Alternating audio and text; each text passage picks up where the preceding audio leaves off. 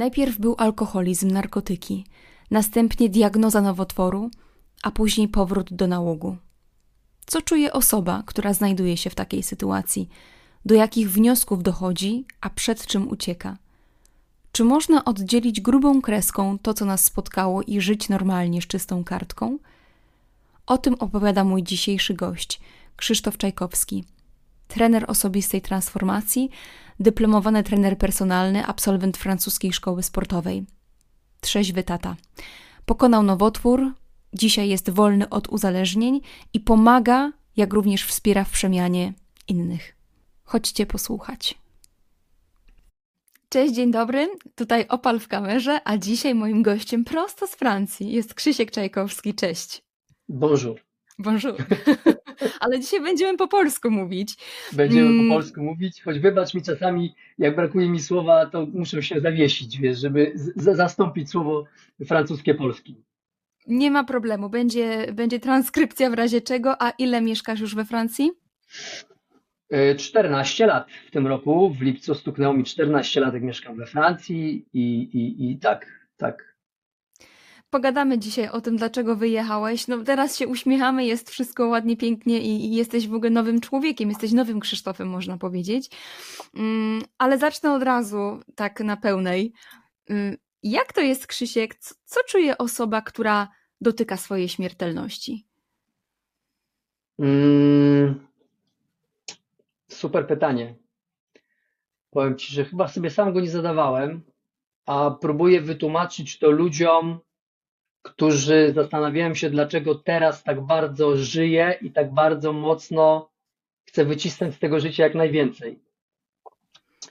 Na pewno ja nazywam to zderzeniem z naszą nieśmiertelnością bo nam wydaje się, że jesteśmy nieśmiertelni. Pomimo tego, że wiemy, że ten kres przyjdzie, niektórzy tam 70, 80, 90, w zależności, jak to się mówi, byle w zdrówku, ale my, my zdajemy sobie sprawę z tego, że mamy czas policzony, ale kiedy dostaje się taką diagnozę, jaką ja dostałem, to przede wszystkim ja nie wierzyłem. Y, ja nie wierzyłem, ja nie identyfikowałem się w żaden sposób. Ja myślałem o tym, że Wiesz, to jest na tej zasadzie, że kolegi, y, siostry, y, córki, brata, żony, gdzieś tam sąsiadki, mąż miał raka, gdzieś słyszymy, że ktoś gdzieś tam ten temat nas nie, doczyta, nie dotyka. Wiemy, że to jest straszna choroba, ale ja przede wszystkim czułem niedowierzenie. Niedowierzenie, że no przecież kurczę, no ja miałem wtedy lat 34.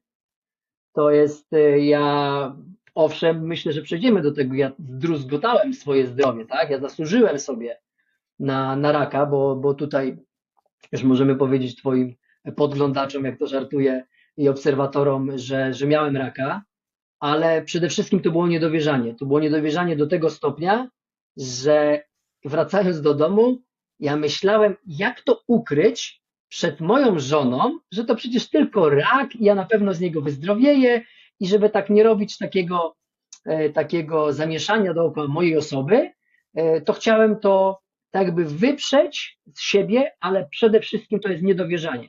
To nawet nie był strach, bo niektórzy mówią, wystraszyłem się, że, że rak, że taka choroba. Nie, to nie, był, to, nie był, to nie był strach, to było po prostu niedowierzanie. Niedowierzanie w to, że kurczę, no życie jest ulotne, nie? Jedna diagnoza i, i zmienia się wszystko. Naprawdę zmienia się wszystko. I pozwól, że dokończę taką myśl, że ja kiedyś się śmiałem z tych, y, byłem w ogóle takim butną, arogancką osobą wcześniej i ja się śmiałem z tych wszystkich ludzi, którzy gdzieś tam, o, przemiana życiowa, gdzieś tam po chorobie, albo mu się odmieniło, a ja tam sobie myślałem, kurczę, albo się zmieniasz, albo się nie zmieniasz, tak? Ale gdzieś jest ta moc w tym. Jeżeli dotykamy własnej śmiertelności, e, gdzie ja powtarzam niejednokrotnie, ja miałem szczęście, przy mojej butności, arogancji, braku poszanowania dla zdrowia, dla życia, dla ludzi. E, miałem szczęście, że, że miałem raka, bo teraz potrafię doceniać to życie. Także strach. Nie, nie strach, tylko, tylko niedowierzanie. Niedowierzanie to była pierwsza myśl, którą, którą, e, którą poczułem. I nawet go swojego gastrologa, bo miałem, ten rak nazywa się lymfomburkit, e, zapytałem, czy, czy, czy to jakoś w ogóle można, gdzieś tam, nie wiem, antybiotykami może, tak no, wielkie wyparcie, wielkie wyparcie i, i, i niedowierzanie. Z, czym, z czego wynikała ta twoja butność? Bo mówisz, że byłeś wrogo nastawiony do świata, do życia, do, do ludzi. Środowisko. Środowisko, w którym dorastałem, środowisko, w którym e, siła, tak, e, takie, takie zdanie było uknute, nazwijmy to na potrzeby mojego osiedla bałtyckiego e, w Łodzi. Ja pozdrawiam wszystkich kolegów, którzy może będą próbowali coś zmienić w swoim życiu, że im większa korba, tym większy szacunek na, na dzieli, wiesz. E, Im był człowiek bardziej agresywny, im bardziej y, człowiek był właśnie taki arogancki, taki, taki właśnie violon po francusku, taki, poczekaj, taki, taki przemocowy, tym miał większy szacunek. I pomimo tego, że ja y, dość często żartuję z mojego wzrostu, 166 centymetrów, ja miałem charakter odwrotnie proporcjonalny do wzrostu. To znaczy, ja naprawdę, y, nazwijmy to, wśród wielu chłopaków budziłem respekt przez to, że najnormalniej w świecie byłem wariatem, tak? E, oczywiście nie naturalnie to się wyhodowało, bo e, ja dopiero teraz z perspektywy czasu patrząc na to, wiem, że ja byłem zawsze taką osobą, jaką jestem teraz. Ja kochałem czytać książki, ale nie wypadało wśród kumpli powiedzieć, ja lubiłem, kochałem rozwój duchowy, gdzieś wtedy już czytałem pierwsze jakieś Deepak Chopra, takie rzeczy, kiedy to się w Polsce zaczynało mm, e, pokazywać, ale nie wypadało, no bo wychodząc na osiedle trzeba było znowu być e, tym czają e, z, z mojego przezwiska, który no jest, jest takim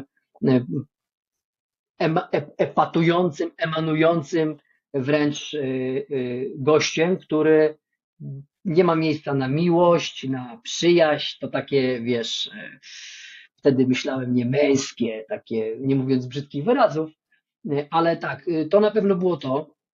I, no i te bałuty, te bałuty takich zmian właśnie postkomunistycznych na przełomie lat 90., kiedy nazwijmy to, zaczęła się ta wolność, a, a, a tak naprawdę nikt nie wiedział, jak ją ugryźć. Obserwując w domu cały czas to takie Wiesz, ja nieraz y, pozwalałem sobie żartować y, z mojej mamy, że mówię, tobie to tylko śpiewać tą piosenkę do roboty, do roboty, wiesz, z czasów, z czasów komuny, bo tak ludzie byli zaprogramowani.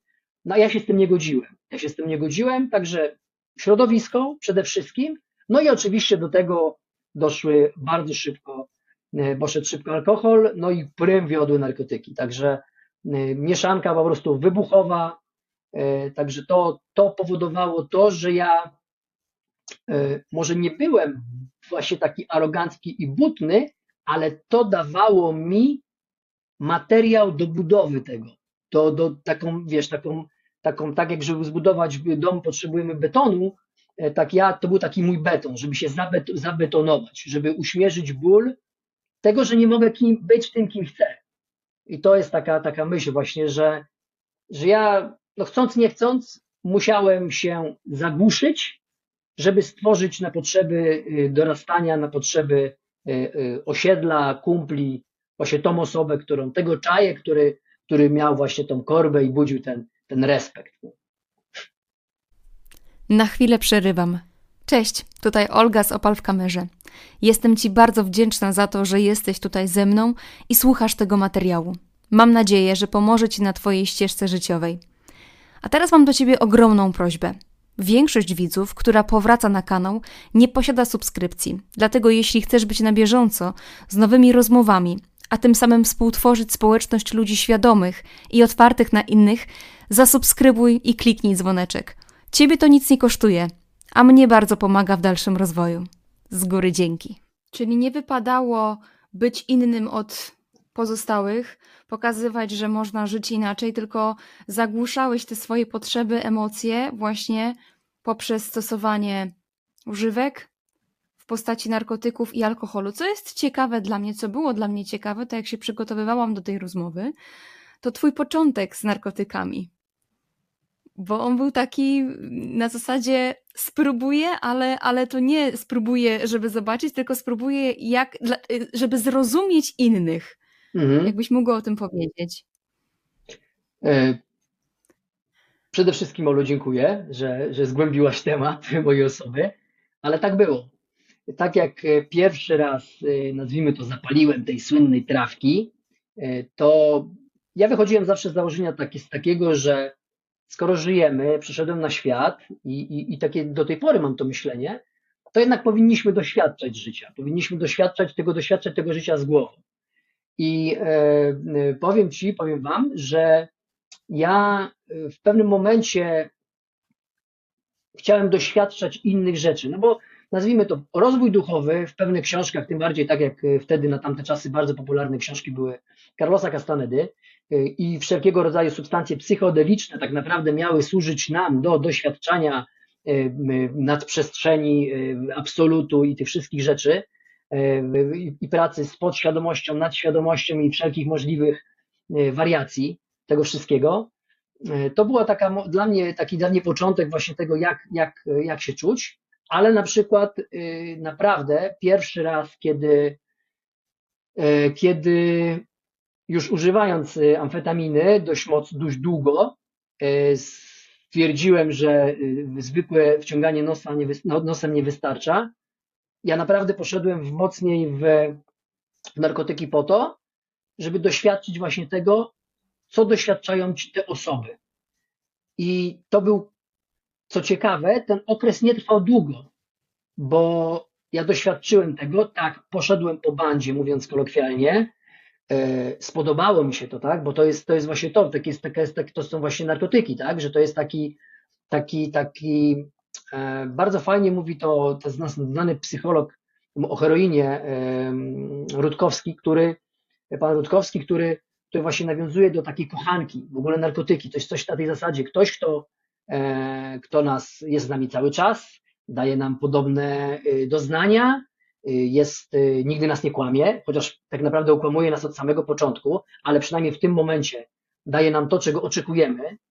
I ja po tym okresie właśnie, z, z, w szczególności z amfetaminą, zobaczyłem, że i usłyszałem jedno, jedno bardzo druzgocące mnie zdanie od mojego wtedy dobrego przyjaciela, który który bardzo mocno poszedł. Nawet nie wiem, co się z nim teraz dzieje tak naprawdę e, w narkotyki i on, i on mi powiedział, ja mówię do niego w pewnym momencie, mówię, słuchaj, przecież zobacz, kiedy już przestałem, tak, kiedy próbowałem jego wyciągnąć z tego, bo, bo wiedziałem, jaki jest mechanizm, wiedziałem, w którym miejscu on teraz się znajduje, gdzie jest jego, jego postrzeganie i ja mówię, zobacz, mówię, przecież był jakiś czas taki, taki bo to się, takie czasy też się zdarzają, że jak to się mówi kolokwialnie, nie było towaru i on był zmuszony do, do przestania. I ja mówię do niego, mówię, zobacz, przecież mówię, jest nieźle, jest świetnie, zobacz jak się czujesz, zobacz jak, jak funkcjonujesz. A on mi powiedział takie zdanie, mówi, Krzysiek, mówi, ja mówi, czuję się świetnie, ale co z tego, jak wiem, że mogę poczuć się lepiej. I wtedy to był taki, taki młot tora, którym dostałem w głowę, takim obuchem, że mówię, tu jest problem.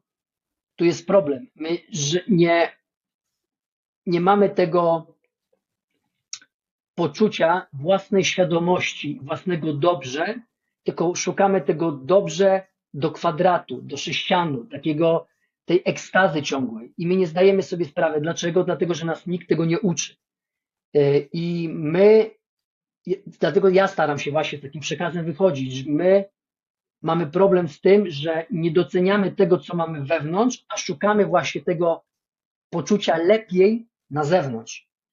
E, I alkohol, wieloletnie problemy z, z alkoholem był, miały zupełnie inną podstawę, tak? E, dorastanie, te, mówię, ciężkie czasy. No, my, my z kolegami na osiedlu wiedzieliśmy, kiedy jest, kto ma wypłatę, gdzie ojciec, którego ojciec śpi, e, pijany, pod którym mostem, pod którym płotem, gdzie dzisiaj powiedzmy, zabrzmi bardzo brutalnie, ale która mama dzisiaj dostanie, e, e, ma szansę, mówiąc brzydko, być pobita znowu, bo ojciec wraca, bo jest wypłata. I jak ja pomyślę sobie, że ja byłem przyzwyczajony do tego, że wracając do domu, to były krzyki, tam były krzyki, to były te czasy, kiedy policja się, milicja, zresztą było już na tym przełomie, się nie wtrącała do takich rzeczy, bo ta awantura rodzinna, to w ogóle, wiesz, nie wiem, czy ty, czy ty znasz ten temat w Kugnucie, że awantura rodzinna, my się nie wtrącamy, kiedyś gdy tak działała policja i milicja. I I to wszystko właśnie gdzieś spowodowało to, że z alkoholem poszedłem po bandzie, bo, bo uśmierzał mój ból nieposiadania tego, co chciałbym, co chciałbym w życiu mieć. Ale z kolei narkotyki dały mi poznanie tego, gdzie zmierzają osoby, które poszukują ciągłych tych stanów. Bo tak naprawdę dla mnie, tak już kończąc ten mój, ten, ten, ten mój przydługi, tą moją przydługą odpowiedź, my cały czas próbujemy coś zagłuszyć, a nie tak naprawdę czegoś, czegoś znaleźć. I, I problemy są gdzieś w głąb, w głębi naszej, które są powiązane z dorastaniem, i to nieważne, czy to jest to dorastanie 4-5 lat, bo czasami to jest dorastanie 18-19, kiedy facet też na przykład y, młody chłopak potrzebuje wsparcia ojca czy matki, a tego nie ma. I czy, czy wręcz na przykład do 20 roku życia, bo musisz skończyć szkołę, dobre liceum, dobre studia, a później jest, pojawia się wolność, ta wolność nazwijmy to, i, i ludzie też nie wiedzą, co chcą zrobić. Tak więc tak, y, jeżeli chodzi o, o, o, o w szczególności amfetaminę, to poszedłem mocno po bandzie, żeby zobaczyć dokładnie, jak to jest. Jak to jest, bo wcześniej pracowałem, nazwijmy to z własną świadomością, podświadomością, ale, ale interesowało mnie to właśnie, gdzie, w jakim miejscu są zamknięci ci ludzie. To był czas, kiedy byłeś żonaty, czy to był czas, kiedy byłeś kawalerem? To był czas, kiedy byłem kawalerem i później już byłem żonaty. E, ale te nazwijmy Później, to... czyli kiedy? Wiesz co, to jest tak, najcięższe... Bo chodzi mi o to, y, Poczekaj, bo tylko, y, Krzysiu, tylko zadam pytanie, bo chodzi mi o to, żeby pokazać, jak osoba, która żyje w nałogu, jest alkoholikiem, jest narkomanem, buduje związek, bo ty z, z żoną jesteś do dziś. Mhm. Czyli ona cię poznała z tą samą osobą. Mhm. Ona cię, powiedzmy, zaraz odpowiesz, bo chodzi mi o to, czy, czy ta osoba, czyli twoja żona, poznała cię w tym twoim najgorszym stanie, później przeszła z tobą chorobę i jest z tobą, jak już jesteś trzeźwym, jak to sam na siebie nazywasz, tatą. Więc jak, jak to u ciebie wyglądało budowanie tego związku? E, pierwsza myśl, i to będzie taka chyba pierwszy raz to powiem, bo tak mi po prostu przyszło do głowy od razu, to kurczę, trzeba się do tego przyznać, że w pewien sposób to jest budowanie relacji na kłamstwie. Na kłamstwie, ale niecelowym. To jest takie budowanie relacji na kłamstwie, ale z nadzieją, że będzie lepiej. Że wchodząc w związek, wchodziłem jako osoba, którą chciałbym być, a nie osoba, którą, z której się jeszcze nie wyleczyłem, nazwijmy to z której jeszcze nie wyszedłem. Wydaje mi się, że przede wszystkim w tym, w tym, w tym, w tym całym, nazwijmy to, budowaniu związku, pojawia się miłość. I niektórzy, jest modne to powiedzenie, że miłość jest ślepa. Że w pewnym momencie my, my, my, my jesteśmy w związku, który nie do końca nam pasuje, ale kochamy. I w moim przypadku było to, że kiedy ja byłem na takiej fali wznoszącej, poznałem się ze swoją żoną. Tylko ja nie potrafiłem, nie, nie miałem narzędzi, to jest takie modne słowo teraz, nie potrafiłem utrzymać tego stanu, bo zamiast zapełniać pustkę, bo ja bardzo lubię to powiedzenie, życie nie lubi pustki, żeby, żeby tą energię, nazwijmy to alkoholową, narkotykową, zapełniać czymś innym, poświęcać się czemuś innemu, ja po prostu pękałem. Pękałem i to były te momenty, kiedy, jak to się mówi, szedłem w długą, tak? E, potrafiło mi nie być w domu 2, 3, 4, 5 dni, żeby powiedzieć, żeby się nachlać jak świnia za wszystkie czasy, odreagować, zgnoić się, upodlić się, sięgnąć dna, żeby znowu płakać i prosić o pomoc. I moja żona niejednokrotnie mnie z tego bagna wyciągała, ale żeby nie było malinowo, też mamy ze sobą okresy separacji, e, rozłąki spowodowanej moim, e, moim, e, moim piciem. I tak naprawdę największą rolą, największym wsparciem dla mnie w tych najcięższych momentach właśnie była moja żona. Ale bez miłości by to nie było, nie byłoby, nie byłoby takiej opcji w ogóle. A druga sprawa jest taka, że dzięki mojej żonie odważyłem się pójść poszukać pomocy. Bo ja już nie wiedziałem, że jak to się mówi, albo w te, albo w te. To już było takie ultimatum. I okazało się, że we Francji, w Polsce na przykład nazywa się to alkoholizm. E, we Francji jest y, rodzaj taki specyficzny, który nazywa się dipsomania. Dipsomania to jest takie specyficzne picie alkoholu, na, na, takie napadowe, właśnie tak jak ja miałem, że człowiek idzie po bandzie te 5-6 dni, nachla się ile może, wykończy się ile może, to jest wręcz, wręcz destrukcyjne takie zachowanie na granicy śmierci, jednokrotnie, a potem wraca do normy i przecież ja jestem nowym człowiekiem, ja chcę już zmienić, bardzo fajnie pokazuje to też film właśnie e, z e, kurczę, mm, Pomocnym Aniołem, zresztą oparty na, na, na, na książce, gdzie właśnie tak jest że myjemy się, golimy się, doprowadzamy się do ładu, przepraszamy żonę, przepraszamy współmałżonka, rodzinę, wszystkich, budujemy się na nowo do pewnego momentu. Do pewnego momentu, kiedy znowu przychodzi jakiś taki zapalnik. Tak więc e, relacja, z tego miejsca mogę po raz kolejny podziękować mojej żonie, że jako jedyna osoba, ja to będę powtarzał bardzo mocno, jako jedyna osoba mnie nie zostawiła. Bo w takich momentach okazuje się, że my nie jesteśmy warci. Tutaj dla tych wszystkich, którzy mają problem, że nikt mnie nie kocha, wszyscy mnie zostawili w ogóle i tak dalej. Nie, ci wszyscy ludzie byli przy tobie. Ci wszyscy ludzie przy takiej osobie są. Tylko ile można wyciągać rękę, na którą ktoś non-stop pluje. Ja taką osobą byłem. A moja żona została ze mną pomimo tego, że ja na tą rękę wyciągniętą do mnie cały czas plułem. Miała tak mocny charakter, wykazała się tak wielką miłością i nigdy nie zapomnę słowa, kiedy przyszła po mnie, już kończąc na jedną z takich miejscówek, gdzie y, tak naprawdę wszyscy leżeli, spali, budzili się, pili i dalej spali, po polsce melyna. I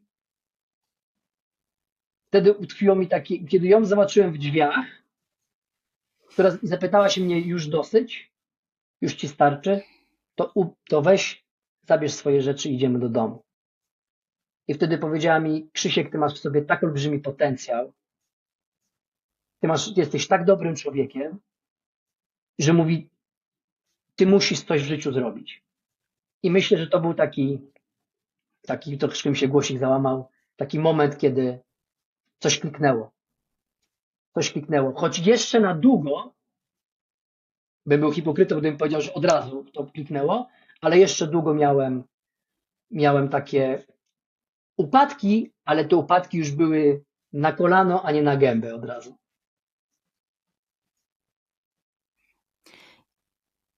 I moment, kiedy poszedłeś do lekarza, to był moment, że zaczęło coś ci dolegać i chciałeś sprawdzić, okej, okay, coś, coś mnie boli, coś mi doskwiera i zrobię badania i wyszedł nowotwór, czy jak do tego w ogóle doszło? Y, jak się dowiedziałeś? Wiesz co, tutaj znowu dziękuję y, małżowinko moja. Y, ja byłem nieśmiertelny przecież. Przecież to, że tam człowiek, wiesz, idzie rano, co rano, wymiotuje, boli go żołądek, no to przecież to jest normalne. Wiesz, no, dla mnie to było normalne, to nic takiego nie, nic się nie dzieje, tak? No jak popiłem, no to sobie mogę i, i tyle, tak? Ale powiem, y, powiem Ci, że ja, to jeszcze trzeba rozłączyć te rzeczy, bo ja po wygranej z rakiem dopiero zacząłem być nieśmiertelny. To jest coś, co po prostu jest wręcz niewyobrażalne. Ja jeszcze przez cztery lata po wygranej z, z rakiem jeszcze szedłem po bandzie, bo ja zrobiłem świadomie to. Ja wiem, że niektóre osoby mogą w to nie wierzyć, ale ja powiedziałem pielęgniarce w szpitalu, dzisiaj podłączasz mi pierwszą chemię i zapamiętaj ten dzień, bo za pół roku powiem ci, że nie mam raka. I ona była w szoku.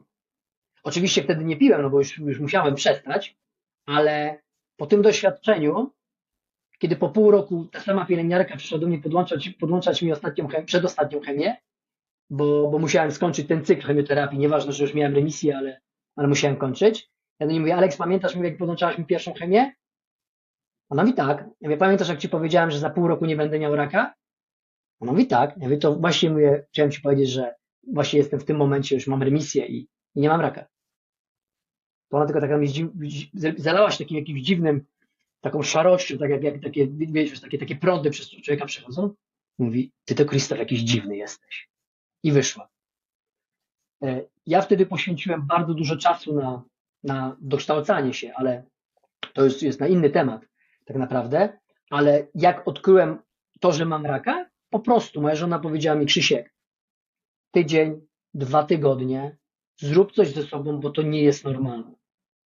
Poszedłem do lekarza, na początku dostałem lekarstwa na wrzody, no bo takie objawy to były typowo wrzodowe. No jak, jak człowiek pije, no to dziś te wrzody się pojawiają. E, po miesiącu brania lekarstw przeszło mi na tydzień, dwa tygodnie. To był taki specyficzny ból żołądka. Czasami jak jesteśmy głodni, gdzieś tak coś tak zakuje, zaboli. E, e, dwa tygodnie był spokój i powróciło to znowu.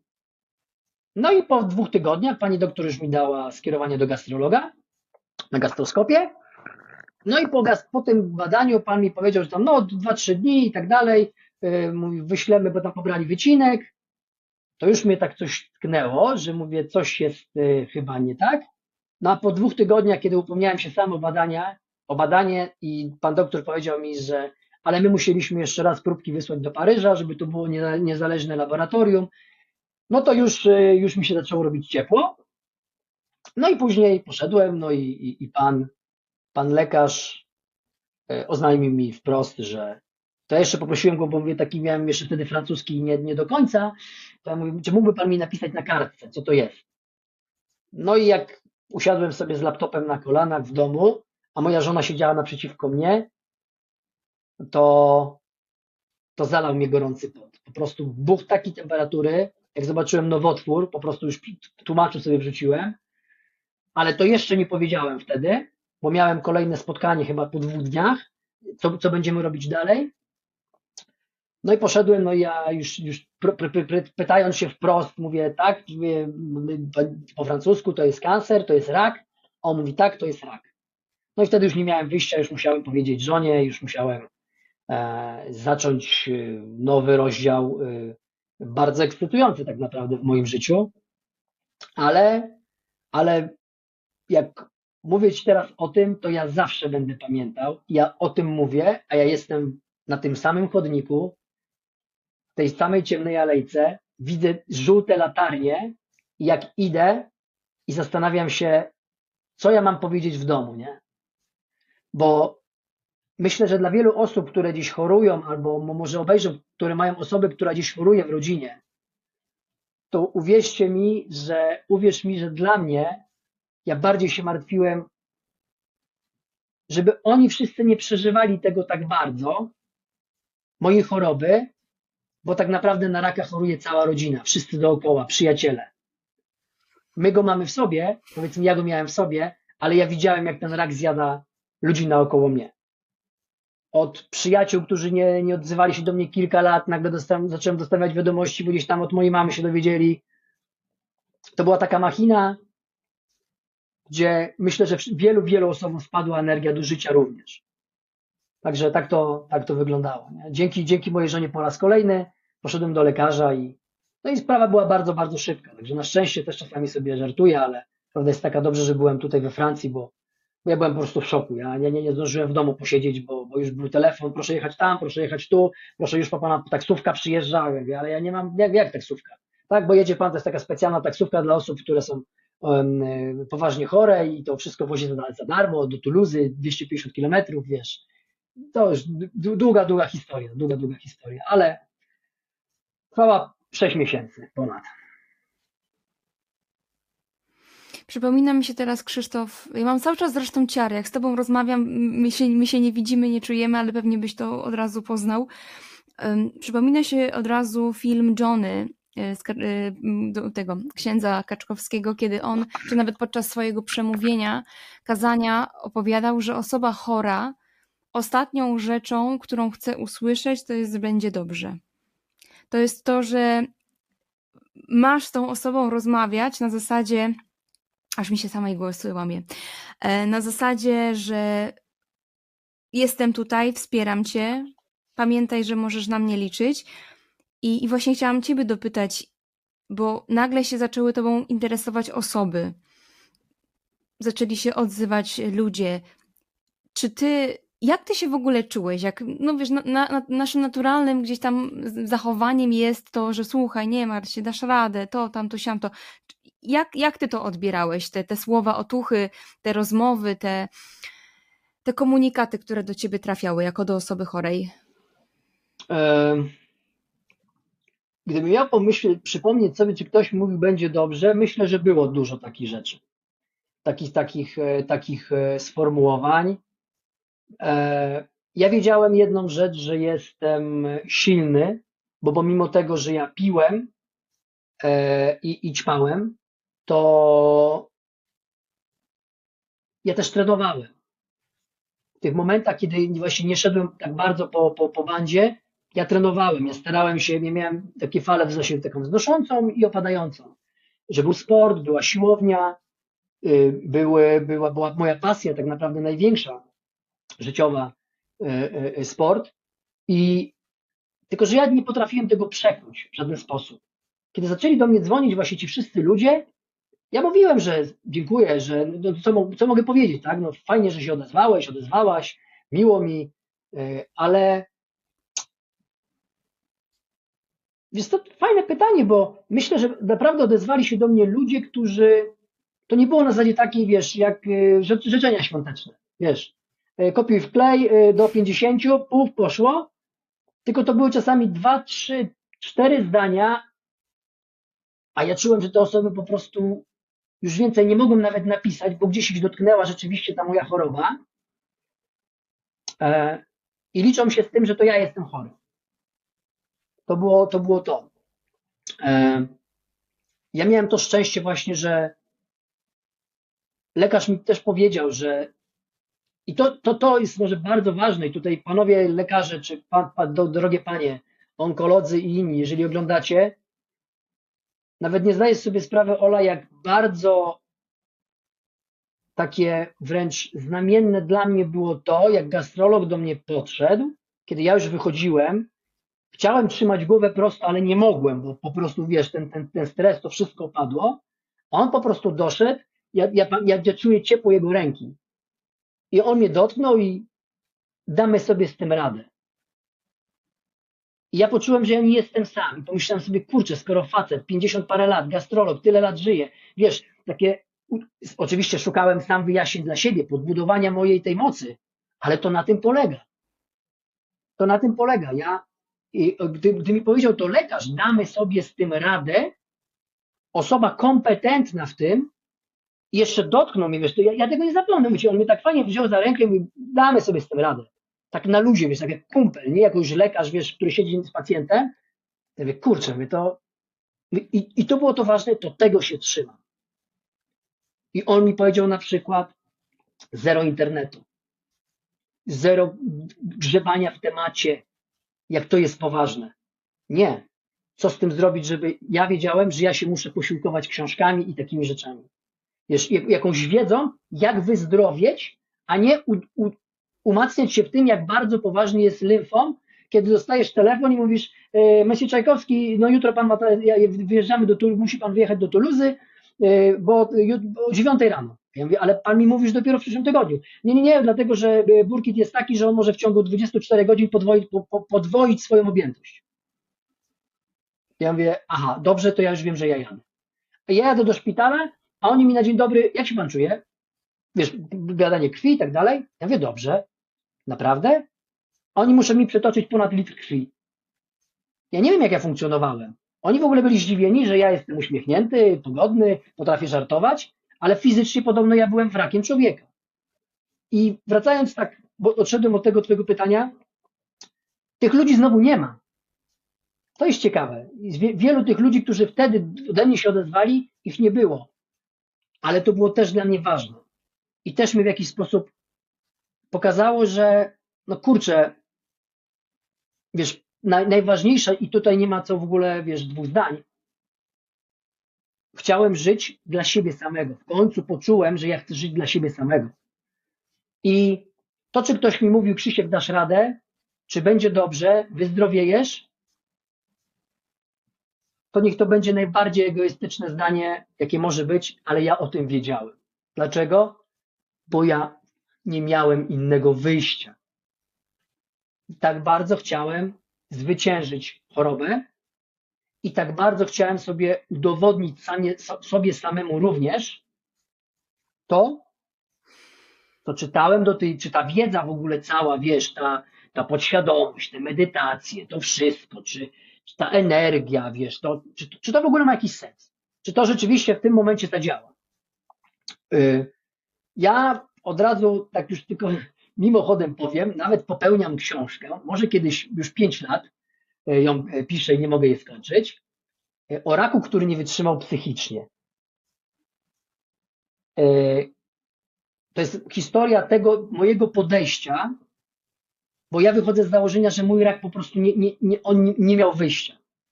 On psychicznie ze mną nie wytrzymał, tak jak nie wytrzymywała ze mną kiedyś bardzo dużo ludzi naokoło. Moja butność, moja arogancja w stosunku do mojej choroby była tak wielka, że no, mamy okazję teraz ze sobą rozmawiać. Dopytam, Krzysiek, ty się leczyłeś tylko i wyłącznie konwencjonalnie, czy jeszcze były jak, jak, była jakaś medycyna niekonwencjonalna? Ja na stosowanie metod niekonwencjonalnych nie miałem czasu. Gdybym wiedział, myślę, że bym się podjął. E, ale ja wychodziłem z założenia od razu, że przede wszystkim u mnie była tylko w grę chodziła chemioterapia. Mało tego, chemioterapia, jak to mówią tutaj na oddziale onkologicznym, siedziałem, fort, to znaczy bardzo mocna, że ja musiałem być przewożony do specjalnego szpitala na tą chemioterapię, bo na przykład żaden ze szpitali w mojej miejscowości nie obsługiwał czegoś, czegoś takiego. To był typowy taki, taki oddział, naprawdę takiej mega, mega chemioterapii, gdzie myślę, że ludzie byli specjalnie przeszkoleni do tego, ci lekarze byli e, e, e, tacy, nazwijmy to, level, level international, tacy, wiesz, międzynarodowi. Moim lekarzem prowadzącym był, był lekarz, który gdzieś tam co chwilę w Stanach, tutaj znowu przylatuje, aż nazwijmy to byłem w dobrych rękach. Ja nie miałem wyjścia. Przy czym, jeżeli by powie, można zahaczyć o metodę niekonwencjonalną, to ja od razu z samego początku powiedziałem, 20% mojego wyzdrowienia to jest chemioterapia. 80% to jestem ja. I moje podejście do choroby, moje podejście do jedzenia, moje podejście do wszystkiego, co tylko będę, mogę ze sobą zrobić, żeby podnieść swoją, swój mental, swoją siłę i swoje ciało do tego, żeby zaczęło walczyć, bo wtedy tak naprawdę uświadomiłem sobie, czym jest nowotwór. Wiesz, bo my mówimy rak. No, no ale co, co to jest ten rak? No, nowotwór. Ale co? Kiedy zacząłem czytać i zgłębiać to, to mówię sobie chwila, chwila. To jest moje ciało i to ja jestem właścicielem tego ciała.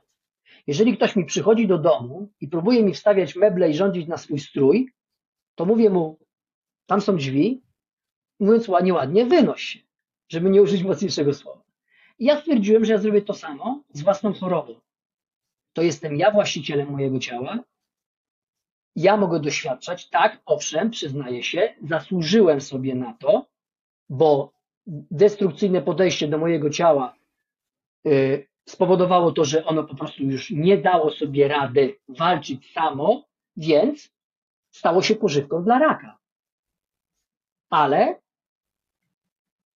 do tych niekonwencjonalnych metod dodałbym innymi wszelkiego rodzaju wizualizacje, medytacje. Teraz wiem, że to były swego rodzaju y, autohipnozy, y, kiedy mój onkolog wszedł do mnie i zobaczył dwie książki leżące z boku, które, które w chwilach, kiedy wiesz, byłem na tyle przytomny po tej chemioterapii, brałem, czytałem kilka zdań, E, to była książka Odbudowa ciała, odbudowa duszy Deepaka Chopry i książka Arnoldla, pan, pan się nazywa Arnold Mindel, a, Sztuka śnienia. I okazało się, że on nie zna, ale fajne było zderzenie tych metod konwencjonalnych i niekonwencjonalnych, bo tylko się uśmiechnął, mówi, dla mnie za ciężkie.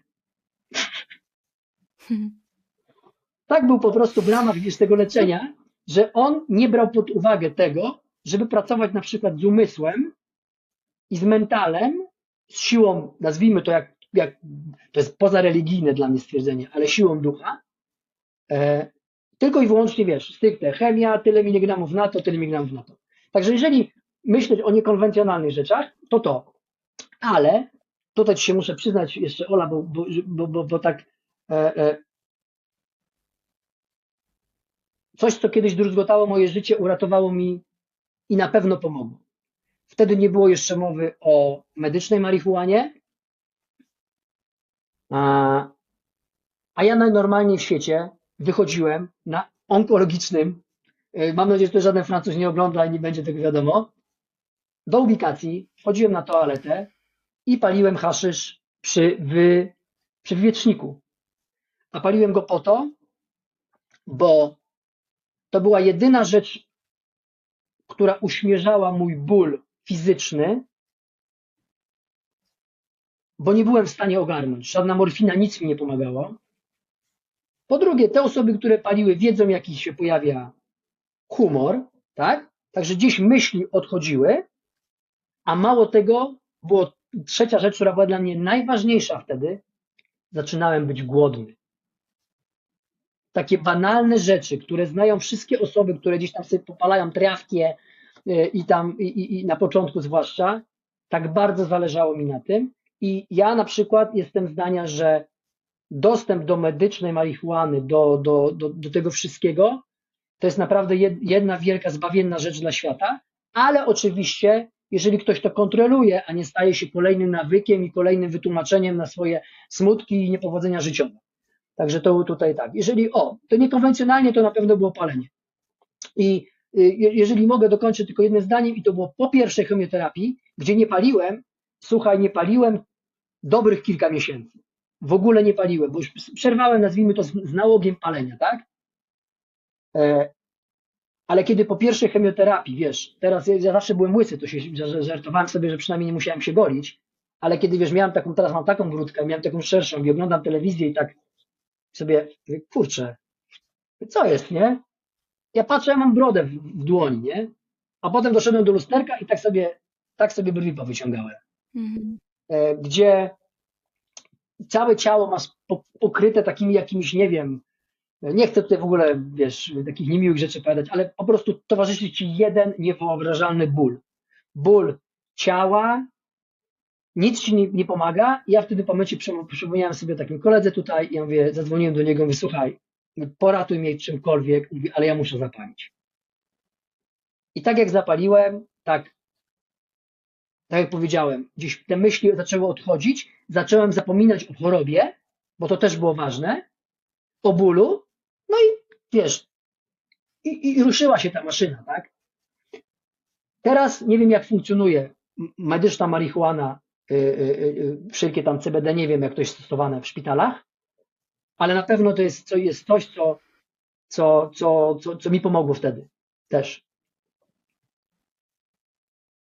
A jak wygląda Twoje dzisiejsze życie? Bo czy osoby, które są mm, po chorobie nowotworowej, są w stanie niejako normalnie żyć? Czy, czy to jest tak, że musisz się stale stawiać na badania, sprawdzać swoje poziomy tam y, wskaźników, hormonów, niehormonów i tak dalej? Jak to, jak to wygląda?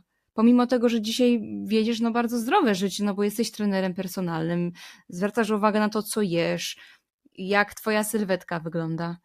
Mhm. Przez pierwsze, Olu, nie chcę cię teraz skłamać, ale myślę, że trzy lata to było na tej zasadzie, że co dwa miesiące robiłem badanie krwi, bo to wszelkie wskaźniki od razu wychodziły w krwi i robiłem echografię brzucha. E, mam nadzieję, że to się echografia też w Polsce nazywa. Ekografii. USG, no USG, tak, USG, bardziej, dokładnie. wiesz, no ale to może... Y, Później miałem to bodajże trzy razy do roku i ostatni rok już było co pół roku. Tak więc to było takie badanie, które musiałem się stawiać. Przy czym ja teraz staram się raz minimum na pół roku zrobić sobie badanie krwi.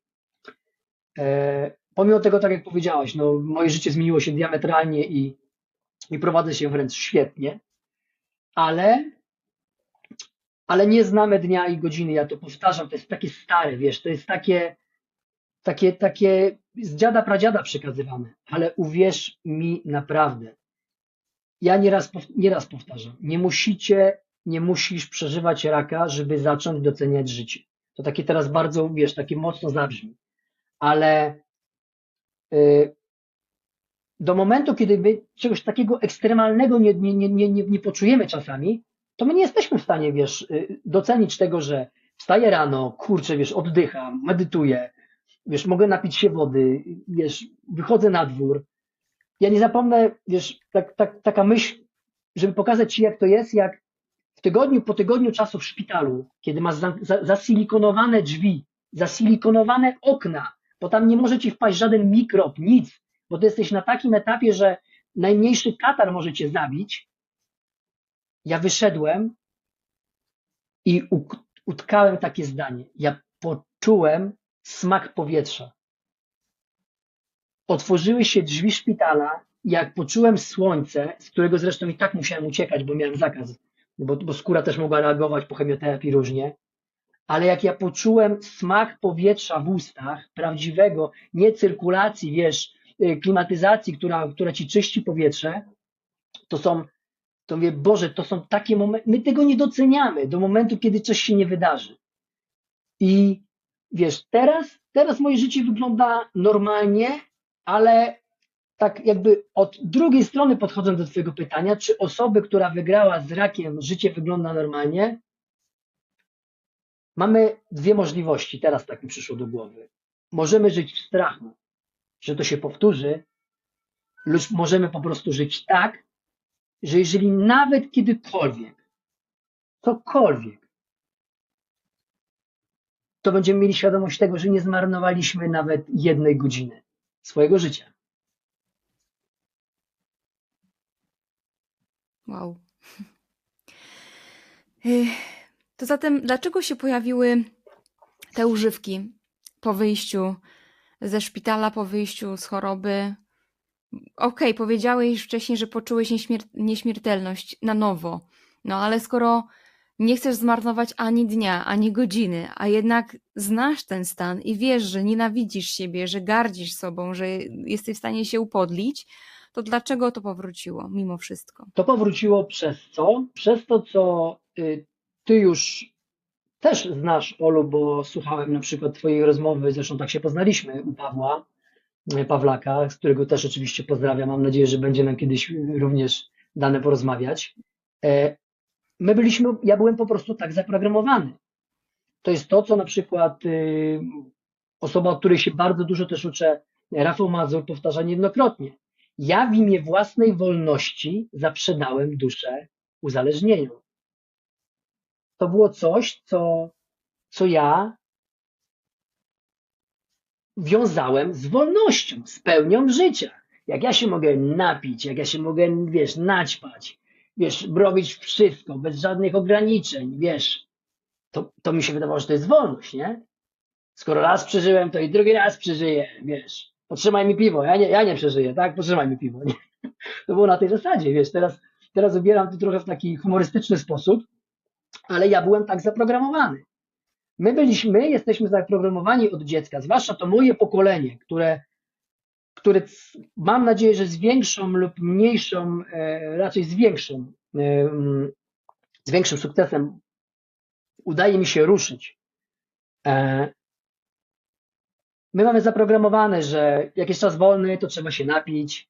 No, narkotyki akurat to jest taki, wiesz, bo- poboczny temat, tak? Ale ja, wiesz, dorastałem w tej, w tej, na tym etapie, gdzie wiesz, kultura rave pojawił się, wiesz, w Polsce wtedy, no to przecież już większej wolności nie było, wiesz, no, hipisi w 60., rave'owcy w 90., nie? Miłość, muzyka, narkotyki, wiesz, wszemi wobec, y, ale, ale ja byłem tak zaprogramowany. Ja po prostu później, do momentu, kiedy dotarło do mnie, że kurczę, ja robię rzeczy w imię wolności, które mnie trzymają, wiesz, w łańcuchach, w, w, w więzieniu uzależnienia.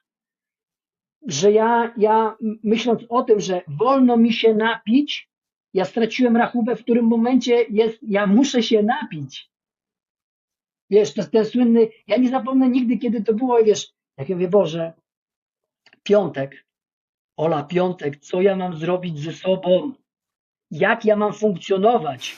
Wiesz, przy sobocie po robocie, no jak no? Przecież to się nie da, no przecież to jest wręcz, wiesz, wyssane z mlekiem matki, wiesz, no jak, no wolne, Impreza. to, to, to, to było straszne. I długo, dużo czasu zajęło mi i tutaj zawdzięczam to właśnie, wiesz, szeroko pojętemu, bo y, teraz, teraz jest, wiesz, tak, tak dziwnie przyjęty ten rozwój osobisty, ale właśnie to, że ja się nie chciałem zatrzymać, ja próbowałem, kurczę, dlaczego tak się dzieje? Dlaczego moi koledzy mają to samo? Dlaczego my powielamy Wiesz, widzę kumpla, który miał, którego ojc był piątym dzieckiem swojego ojca i on ma piątkę dzieci, w wieku 40 lat wygląda jak miał 60, y, jest, wiesz, codziennie pijany jak, jak, jak, jak jego ojciec kiedyś i ja mówię, kurczę, mówię, i wiesz, kiedy zacząłem zauważać ten, ten mechanizm, mówię, kurde, ja tak, ja, ja tak nie chcę, nie? Wiesz, przy tym jeszcze cały czas poznanie mojej żony. Krzysiek, ty masz w sobie potencjał robienia czegoś więcej w życiu. I pomyślałem sobie, kurczę, skoro skoro tak mi to fajnie idzie, to może znaleźć te przyczyny. Oczywiście nie byłoby to możliwe bez terapii, bez y, możliwości wygadania się komuś, kto nie ocenia. I tutaj od razu, jak mam nadzieję, całe szczęście, ja widzę, że coraz więcej osób przyznaje się do tego, że, że szukało specjalisty, tak? To słynne, wiesz, boli mnie ząb, idę do dentysty, boli mnie, wiesz, y, żołądek do gastrologa, w moim przypadku, y, a czuję, że coś jest ze mną nie tak, idę do psychologa, bo to nie znaczy, że jestem y, chorą osobą psychicznie, tylko po prostu gdzieś może coś, jakaś taka mała rzecz nie gra, którą wystarczy, wiesz, na jednej sesji prawie czasami roz, roz, wyrzucić siebie często, bo to my mamy odpowiedzi ukryte w sobie, wiesz. I, i, i to słynne szukanie, wiesz, y, y, odpowiedzi wśród znajomych, no to powiedz mi, słuchaj, no wiesz, najlepiej jak kumpel po trzech rozwodach y, mówi ci, jak masz, jak masz, wiesz, jak zadbać o związek, nie? Ale, ale to było to, że że wiesz, ja zacząłem szukać tych odpowiedzi, nie? Zacząłem szukać tego. Trwało to, i to jest właśnie straszne teraz z perspektywy, jak dzisiaj rozmawiamy, to dopiero sobie zdałem sprawę, że trwało to jeszcze 4 lata. 3-4 lata mniej więcej. Tylko to była ta sinusoida, wiesz. Szukałem wiedzy, szukałem wiedzy, już byłem dobrze, już wiem, kim jestem, już. Ach kurczę, no, bum. Wiesz, teraz wiem, dlaczego tak się działo. Teraz mi się łatwo o tym opowiada. Teraz, wiesz, to są ci ludzie, którzy Czasami jak ja dziś czytam na tych forach, bo też staram się coś pomagać, wiesz, trzeźwe życie, jak e, nie piję alkoholu, tam jest tyle goryczy, tam jest tyle nienawiści, tam jest tyle bólu ludzi, którzy walczą z uzależnieniem, zamiast, tworzy, zamiast tworzyć siebie na nowo. I wiesz, ja dlatego wracałem do niego, do tego uzależnienia, bo ja z nim walczyłem. Wiesz, to taki ukochany wróg był mój. A, a w tym momencie Wiesz, ktoś ci mówi, o tak, już nie mów, że ty się nigdy nie napijesz. No kurczę, ale ja wiem, że ja się nie napiję. Dlaczego? Nie dlaczego, wiesz, jeżeli mogę zabrzyć bardzo mocno, bo ja w ten sposób próbuję też osobom, z którymi, z którymi w jakiś sposób, y, wiesz, którym pomagam. Jeżeli możesz powiedzieć sobie, że nie prześpisz się z dwunastoletnią dziewczynką, to dlaczego nie możesz powiedzieć sobie, że się więcej nie że się nigdy w życiu nie napijesz? To jest ten sam, ten, to jest ten sam poziom mentalny. Wiesz, ludzie się obrusza, obruszają zaraz, wiesz, że o, pedofil, coś tam. A ja mówię, ale to jest, masz, to jest to samo, w moim przypadku, to jest ta sama niechęć, to jest to samo rozgoryczenie, to jest to samo obrzydzenie do, do takiego aktu. Jak na przykład napicie się alkoholu. Dlaczego? Dlatego, że ja wiem, ile przez niego straciłem. Ja zdałem sobie z tego sprawę. Tak więc nie jestem jakimś tutaj, wiesz, rycerzem na, na, na, na białym koniu, który będzie walczył, wiesz, bo, bo zmienić mental Polaków to jest naprawdę. Mam nadzieję, wierzę w to mocno, że coraz więcej, jedna osoba, dwie osoby, trzy osoby gdzieś będą świadome i w końcu to się zmieni ale na chwilę obecną, y, już kończąc, ja wróciłem do nałogu, bo ja nie potrafiłem żyć inaczej, bo nie wiedziałem, że można żyć inaczej. To jest to, że jak żyjemy z jakimś y, wrogiem, to jest to dla nas bardzo takie naturalne środowisko. I nagle, jak tego wroga zabraknie, to my nie mamy co ze sobą zrobić. Nawet nie musimy tego nazywać wrogiem. To jest tak samo, jak osoby budują firmę i nagle zaczynają zatrudniać coraz więcej osób. Co idzie za tym, to, że masz więcej czasu, no bo zwalniasz swoje moce przerobowe. I ci właściciele już z braku laku nie bardzo wiedzą, co ze sobą zrobić. To na przykład się wtrącają takim pracownikom w ich pracę, kompetencje, albo zaczynają, nie wiem, jakoś tak typowo błądzić bo do tego też trzeba się przygotować, bo, bo, bo tak samo było, wiesz co, nie wiem, czy znasz temat y, radykalnego mhm. wybaczania. Bardzo Ci polecam. Bardzo w ogóle Wam też polecam. Ja miałam rozmowę z Magdą Czają y, na ten temat. Y, druga sprawa jest taka, że jeszcze nie mogę zdradzać, ale robimy razem projekt w, w lutym. Także też Cię będę zapraszała do Polski, bo jest bardzo dla osób, które w ogóle przeżyły jakiekolwiek traumy w życiu, to to jest metoda, która nie wymaga opowiadania na głos tego wypowiadania tego na głos. Dlatego też można wie, dużo więcej przepracować. E, to właśnie w radykalnym wybaczeniu jest też to, że jak nagle chcesz komuś wybaczyć, bo, że, że, inaczej, że nie chcesz komuś wybaczyć, bo ty już jesteś tak przyzwyczajony, że do, do kogoś żywisz urazę, czy to do siebie, bo do siebie też można żywić, czy to do siebie, czy to do kogoś, że ty nie chcesz komuś wybaczać. I, i później jest takie pytanie, ale, ale to co ja mam teraz zrobić? To muszę sobie znaleźć nową osobę, nie? Więc, więc yy, dokładnie wiem, o czym, o czym mówisz, Krzysiek. To na koniec cię dopytam, do czego mam Ci życzyć? Do czego Ty dzisiaj dążysz? Bo zrzuciłeś 30 kg, myślę, że ponad 30 kg, bo jeszcze mi wspominałeś wczoraj, że jesteś przed tą wymarzoną wagą, chociaż i tak świetnie się prezentujesz. Więc jakie są Twoje takie plany? Wiadomo, że powiedz Bogu o swoich planach, to usłyszysz jego śmiech, ale czy tam losowi, ale planować trzeba, kreować trzeba, więc jakie są Twoje najbliższe zamierzenia? Wiesz co? E, całe szczęście, że nauczyłem się sam sobie życzyć już też pewnych rzeczy. E, na pewno bardzo rzeczą, która jest dla mnie mocno taka wręcz zakorzeniona, to znowu tutaj cytując wieszcza Rafała Mazura, wygrywania. Wygrywania. Po prostu w tej grze zwanej życiem